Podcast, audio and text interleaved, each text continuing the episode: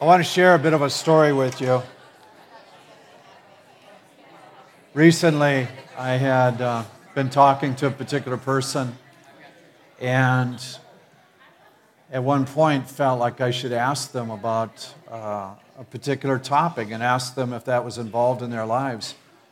And uh, turned out it was. And I probably have had these kind of conversations with several thousand people, but have only asked that particular question once or twice.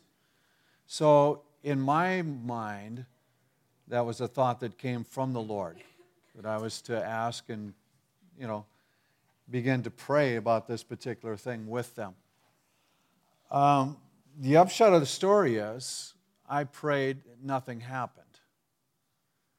And I go back to verses like this in 2 Corinthians 4 we, like jars of clay in which this treasure is stored, the real power comes from God and not from us.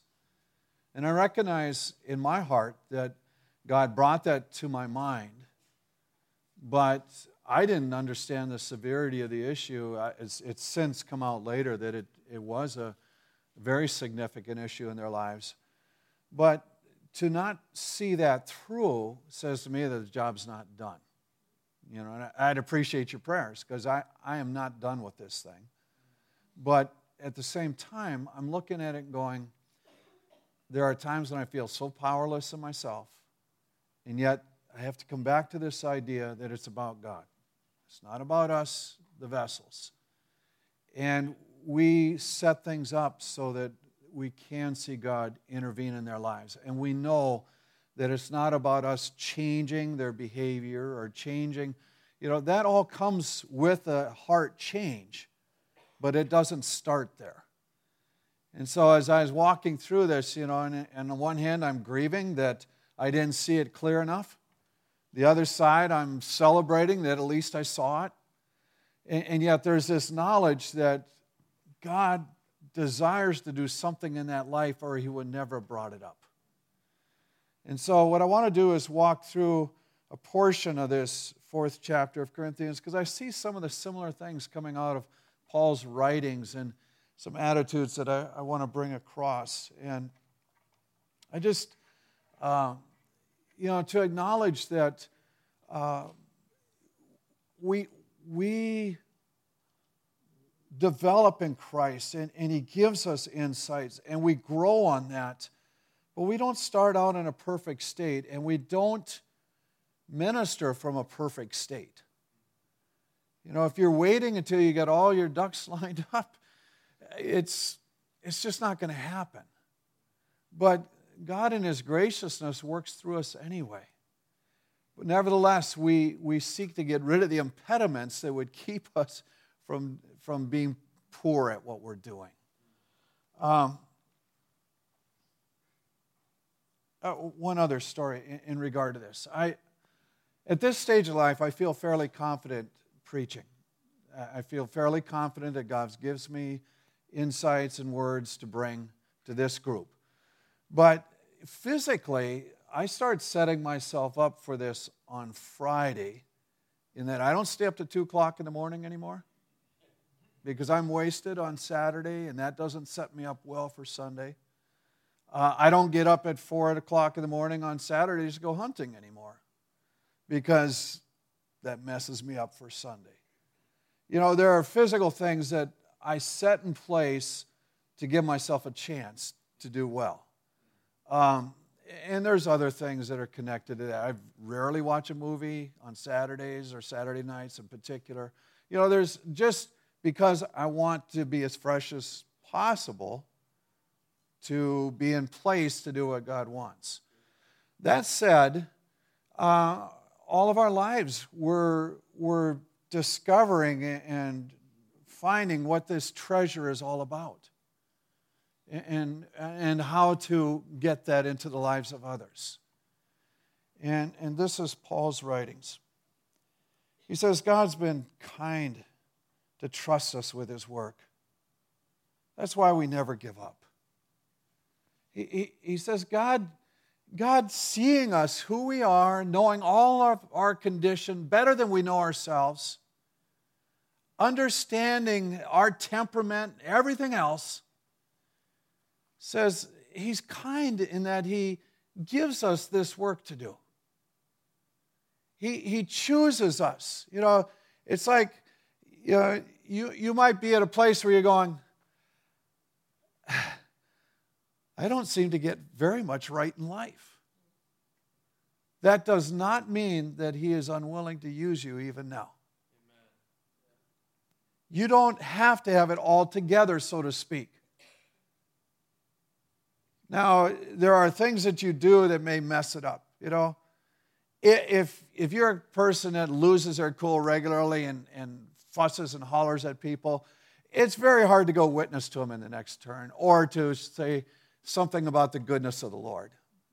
They're, they're just not wanting to hear it from you. And you're better off, you know, in a sense, starting to take on, even if you see something that would truly benefit their lives, take care of the anger and then know that you'll have a better avenue. So there are those things, but God, in His kindness, still gives us this gift, this wondrous thing, places His Spirit in our lives, gives us opportunity to share it with others. He says, We don't do shameful things that must be kept in secret. You know, those are the kind of things that would keep you from being effective, right? If it was discovered about your life and you're going to go, oh man, you're talking about Jesus, you know, maybe you should deal with Jesus yourself. You know, we he says we get rid of that stuff. Right? okay. We don't try to fool anyone. You know, every now and then, if you're in charismatic circles long enough, you'll see people manufacturing miracles. And it's kind of done with the mindset of, I'm just trying to build their faith up so we can see the real. Right. That's stupid. Uh, Paul would not have gone down that road. He says, We don't get into that foolishness, not trying to, you know, create the right scene, so to speak. I, I mean, we can do that with lights and the music. No, I'm just, I'm just kidding.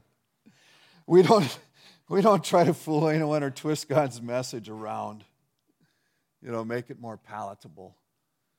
Uh, you know, I, I would tell you this about the Lord, but you're not ready for it. No, we don't go down that road. You know, I, I want to tell them that they have to give their whole life over to, to serve God, but, you know, we'll break it in stages. no. You know, Jesus says, deny yourself, take up your cross. You know, he says, you step into this wholeheartedly. It's not halfway. So, anyway, he says, the God who rules this world has blinded the minds of unbelievers. They can't see the light, which is good news about our glorious Christ who shows what God is like. He says the, the barrier comes from what Satan does in a life. But we're attempting to reveal truth, we're attempting to put that out there. He says if there's anything hidden about our message, it's hidden only to someone who's lost. Okay. We're not preaching about ourselves. Our message is that Jesus Christ is Lord. He also sent us to be your servants. So there's something very simple and plain about this. What we present is Christ. We present him as the ruler of all things. And we say, this is the core of what we teach. We will never move away from that. We are like clay jars in which this treasure is stored. The real power comes from God and not from us. So when I read this, you know, the clay jar, in a sense, is not the, the key to what's stored inside, right? I mean, it's, it's just the holder.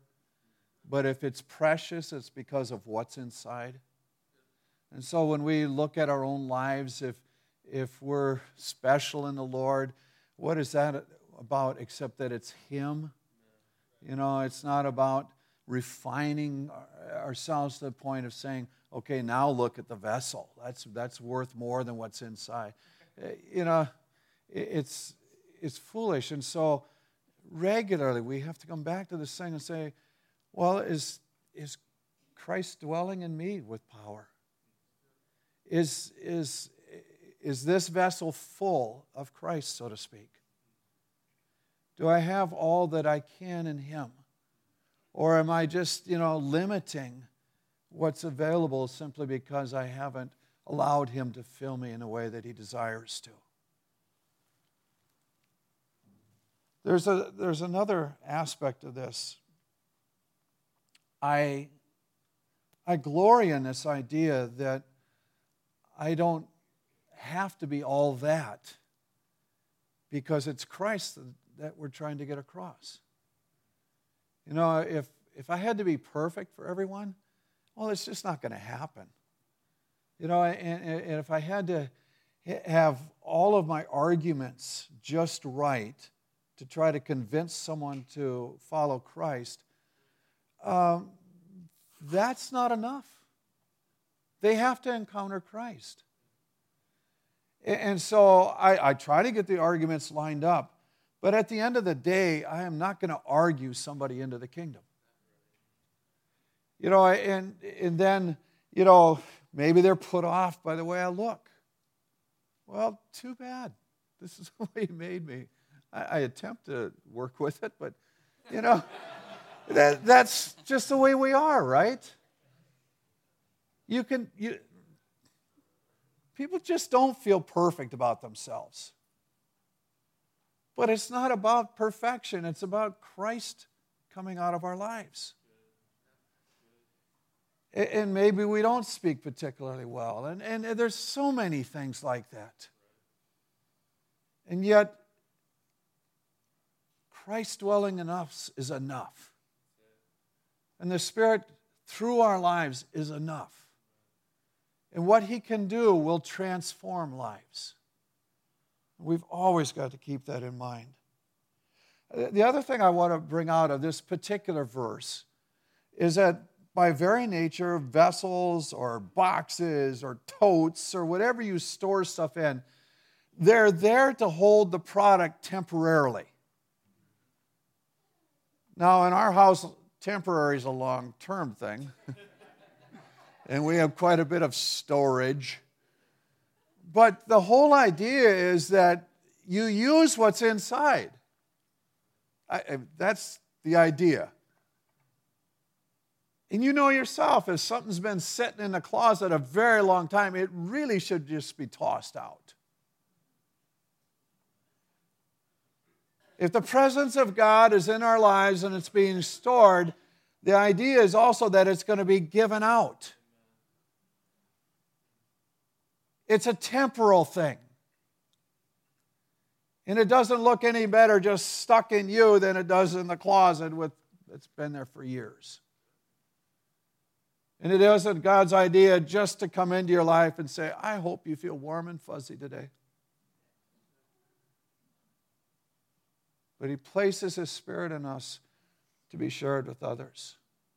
Now, the beauty is we do feel warm and fuzzy at times from Him. I that's a beautiful benefit. But it is not the sole goal of placing His Spirit in our lives.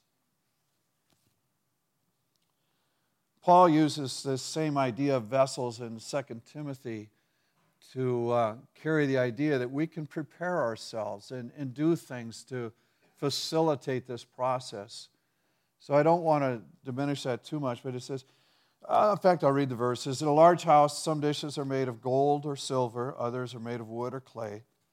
Some of these are special and others are not. That's how it is with people. The ones who stop doing evil and make themselves pure will become special. Their lives will be holy and pleasing to their master. They will be able to do all kinds of good deeds. So, allowing your life to be transformed and changed opens the door for more use.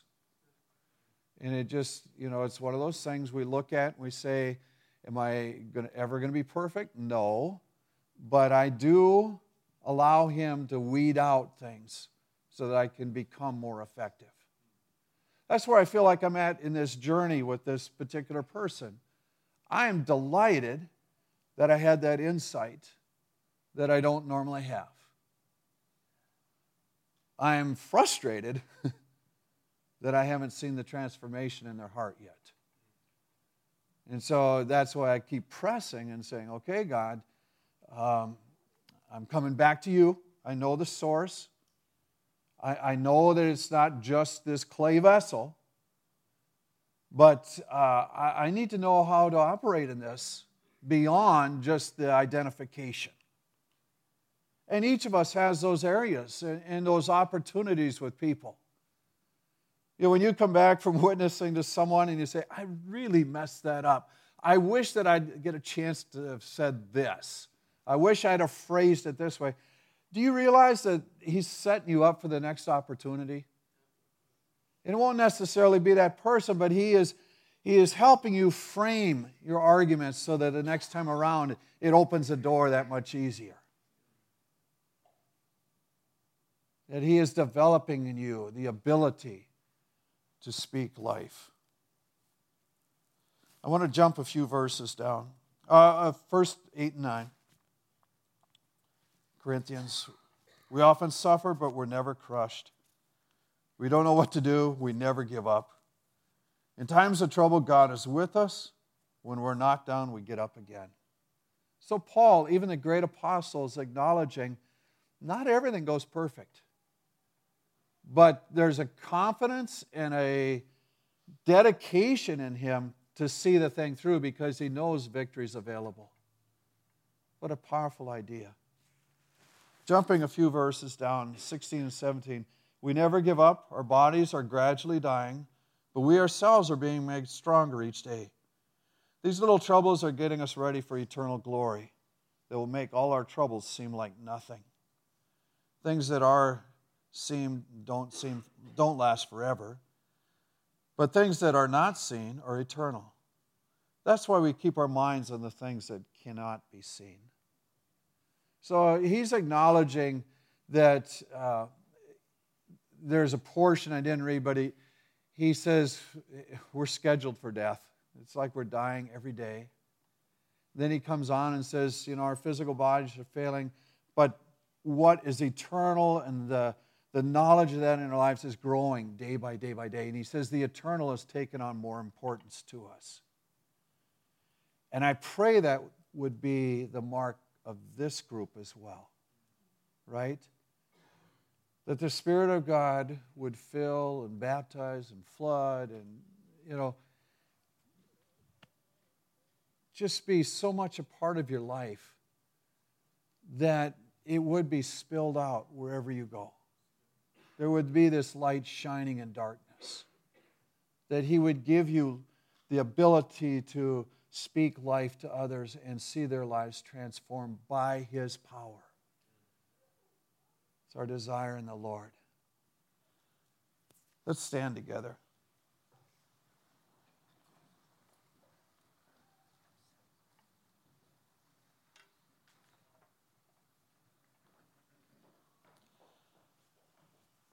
May your spirit dwell abundantly in each heart here. May darkness be driven back and your light burst forth. May these vessels of clay be used powerfully for the influence of your kingdom. May your spirit be used through these lives to transform others. We pray that many would come to know you through the witness of believers in this group. We pray that many would be set free of addictions and habits and bondages that they don't see any way out of through the prayers of this group. We acknowledge the wonderful privilege of having your Spirit planted in our lives and this abundant treasure that is ours through you. Be exalted and lifted up, we ask. Amen couple things. I want to remind you that it was in Jesus' broken body that our salvation was purchased. So the vessel was beaten and half destroyed, and yet uh, our salvation came through that. So, what do I want to say? Do you have a physical ailment? Great position to go pray for someone else's healing. Got fears? Great position. Go pray for somebody else with fears. Got habits and bondages that you haven't overcome yet? Go pray for someone else. That's, that's the nature of a fractured vessel that still has opportunity to see the kingdom of God work through their lives. So, Lord, I pray that we would understand the fullness of favor that you intend for our lives, that we would discover with joy what it is to be filled with your Spirit and poured out for others, that we might discover with joy and see your hand working through our lives. Lord, for those that are feeling physical affliction this morning, I would ask for their healing. That in this moment, they would be set free. For those that are battling with fears, I ask that they would be overcome by you, that your peace would rule that situation. For those that have yet to break habits and bondages that are controlling their lives, we ask that they would be set free this morning. Be lifted up and exalted, our Lord, we pray. As each one goes into the community, give them words of life to speak over others. Enable them to carry out the workings of your kingdom. Enable them with the supernatural. Be lifted up and exalted, we pray. We love you this morning.